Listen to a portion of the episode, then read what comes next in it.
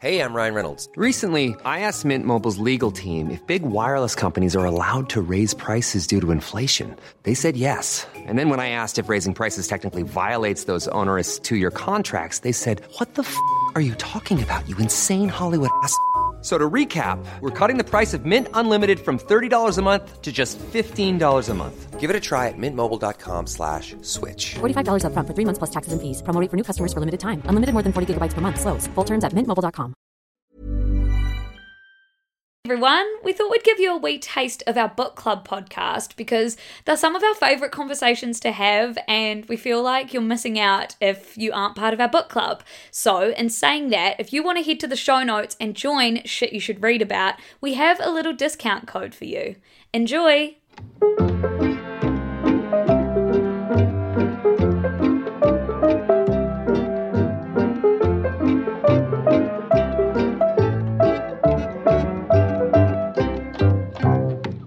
Everyone, and we have no idea how to start this because it's our first ever Luce and Bell book club podcast chat. We had actually imagined when we were concepting this that we would start with a new cocktail each month and that you would open on the gorgeous sound of a cocktail shaker making and me just explaining what I was making that month in the treehouse where I used to live. And how it related to the book. Turns out it's 7:30 a.m. and we're in the pod studio, so slightly inappropriate to be just whirling you a gorgeous cosmopolitan. Instead, we have our beautiful eye here, producer to the stars.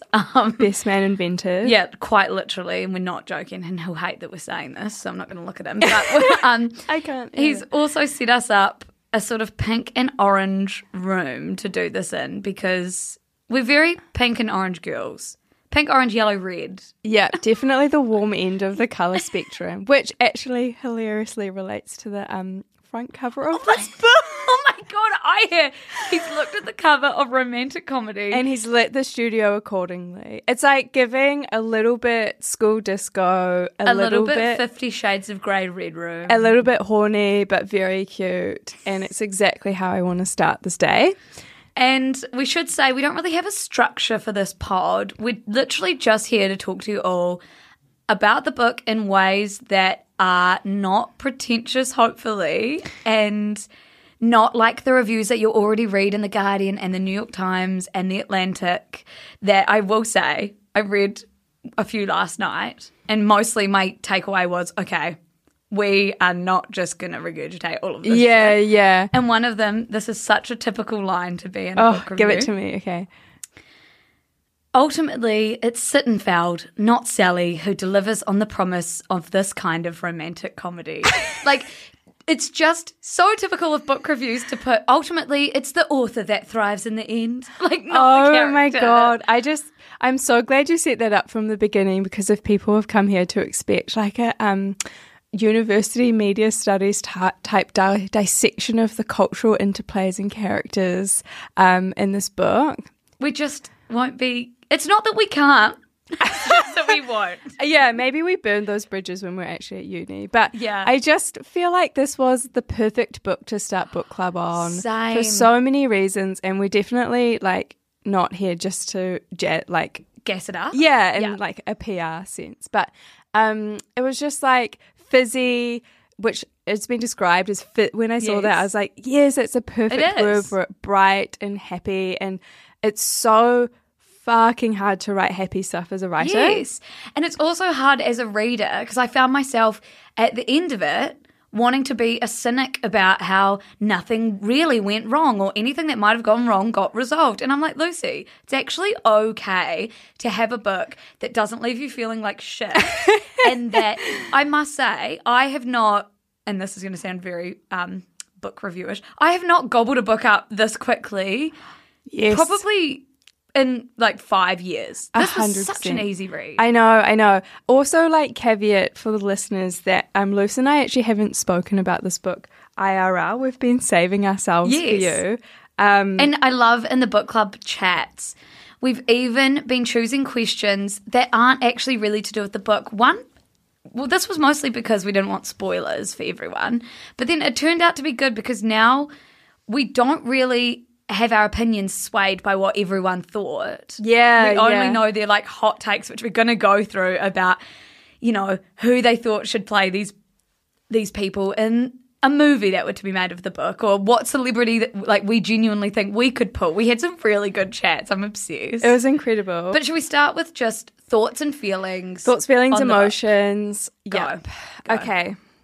Well, firstly, I just wanted to say to you, Lucy, that the book club has made me fall in love with reading again, and it actually was like the perfect jolt I needed to, like, fucking open my books by my bed and, like, yes, I don't know where that discipline went, but so therefore, and thus, hence, therefore, media essay, energy, the hegemonic influences at play.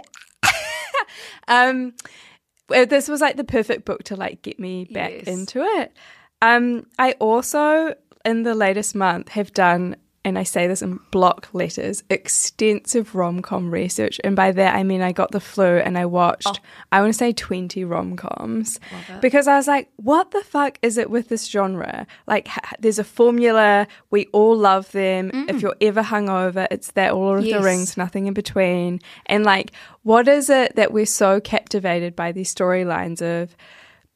Typically, boy meets girl, bad things happen, the characters are impossible, despite all odds, they get together. And what was interesting and I loved about this book was that the stakes were, like, not that high. Yes. None of the characters were, like, super annoying, which I found, like, quite shocking. I was thinking about, like, for example, Girls, and the lead character, Hannah there, was just, like, so fucking insufferable, and some of her interviews, Curtis talks about, like, this insufferable female trope that kind of came up through pop culture. So I loved that, that I just, like, genuinely loved the characters. And I think my favourite, this is going to be so telling, one of my favourite things about it was, like, how her work was the love of her life for a while. Yes. And that was actually not in a kind of toxic way. Oh, she's a workaholic and hustle culture and she's doing it to get to the top. Yeah, she's in her stilettos and her little skirt and she's, like, burning out. I mean, the, like, night owl schedule sounds fucking ruthless, but I sort of loved that. I felt like there was a celebration of, like, her leaving a marriage early on and, like, finding something that, like, filled her up in a way that, you know... Yeah. That partner couldn't. Do you know what I love about us doing this podcast is and this isn't Curtis's fault, I had read so many reviews that were talking about how we'd never seen a book like this before and it was so subversive and blah, blah, blah. And I was like, it's actually not. One of the gripes I had was with reviewers, not with Curtis, was that people were saying how new and fresh and exciting this book was. And I was like, well, if you're actually, especially if you're my age and you grew up reading fan fiction or you grew up loving a boy band or you grew up, I don't know, in this generation. Yeah. This book isn't new. Like, this isn't this crazy cutting new rom-com, like, technology. Ugly girl, in quote marks, meets hot boy and he falls in love with her. It's not a trope I particularly love, and it's not new. And I saw all these reviewers being like, wow, a fresh take on rom-coms. But then hearing you talk about the things that Curtis definitely intended to be new and interesting, like...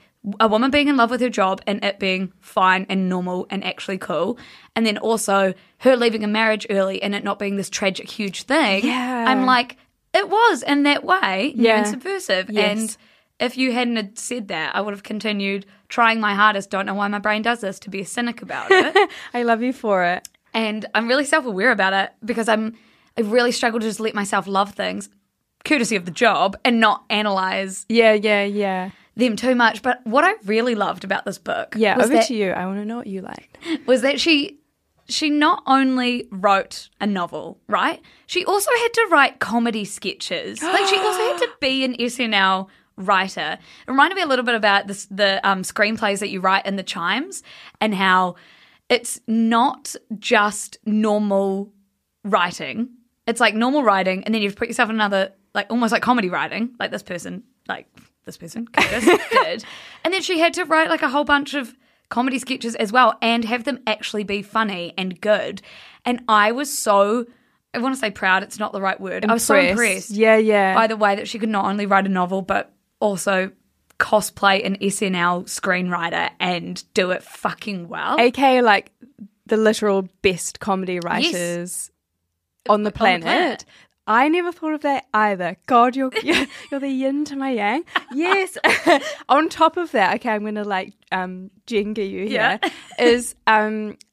I think this was, maybe this is a contentious part of the book, but the midsection being all comms between them, Sally and Noah and the pandemic.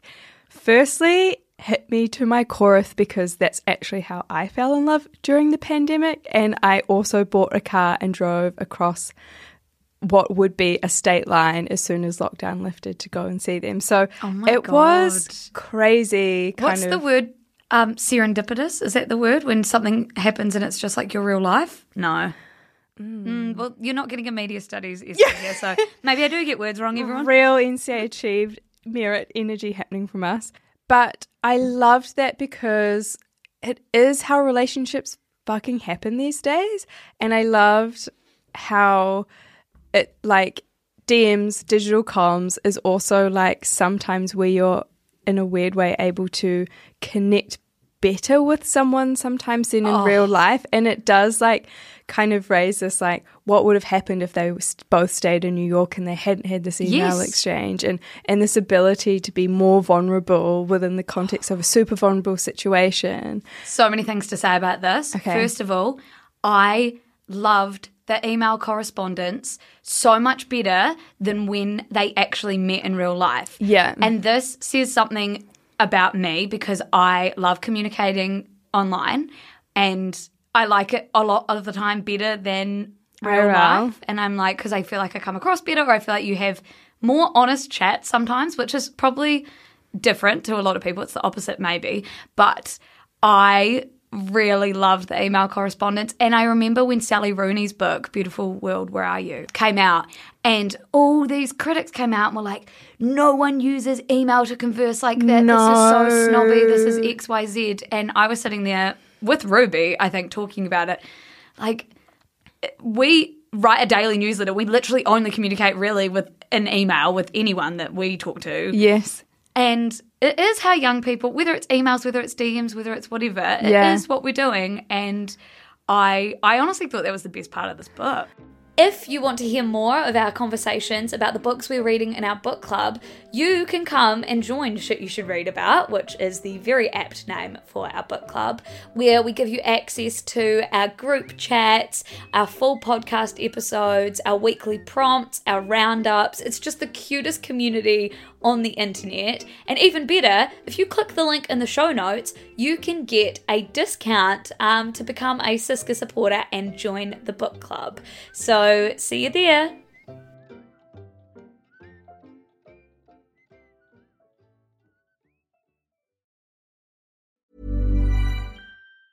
Hey, it's Danny Pellegrino from Everything Iconic.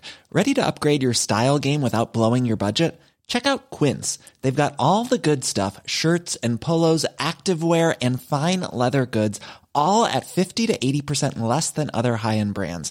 And the best part? They're all about safe, ethical and responsible manufacturing. Get that luxury vibe without the luxury price tag. Hit up quince.com/upgrade for free shipping and 365-day returns on your next order. That's quince.com/upgrade.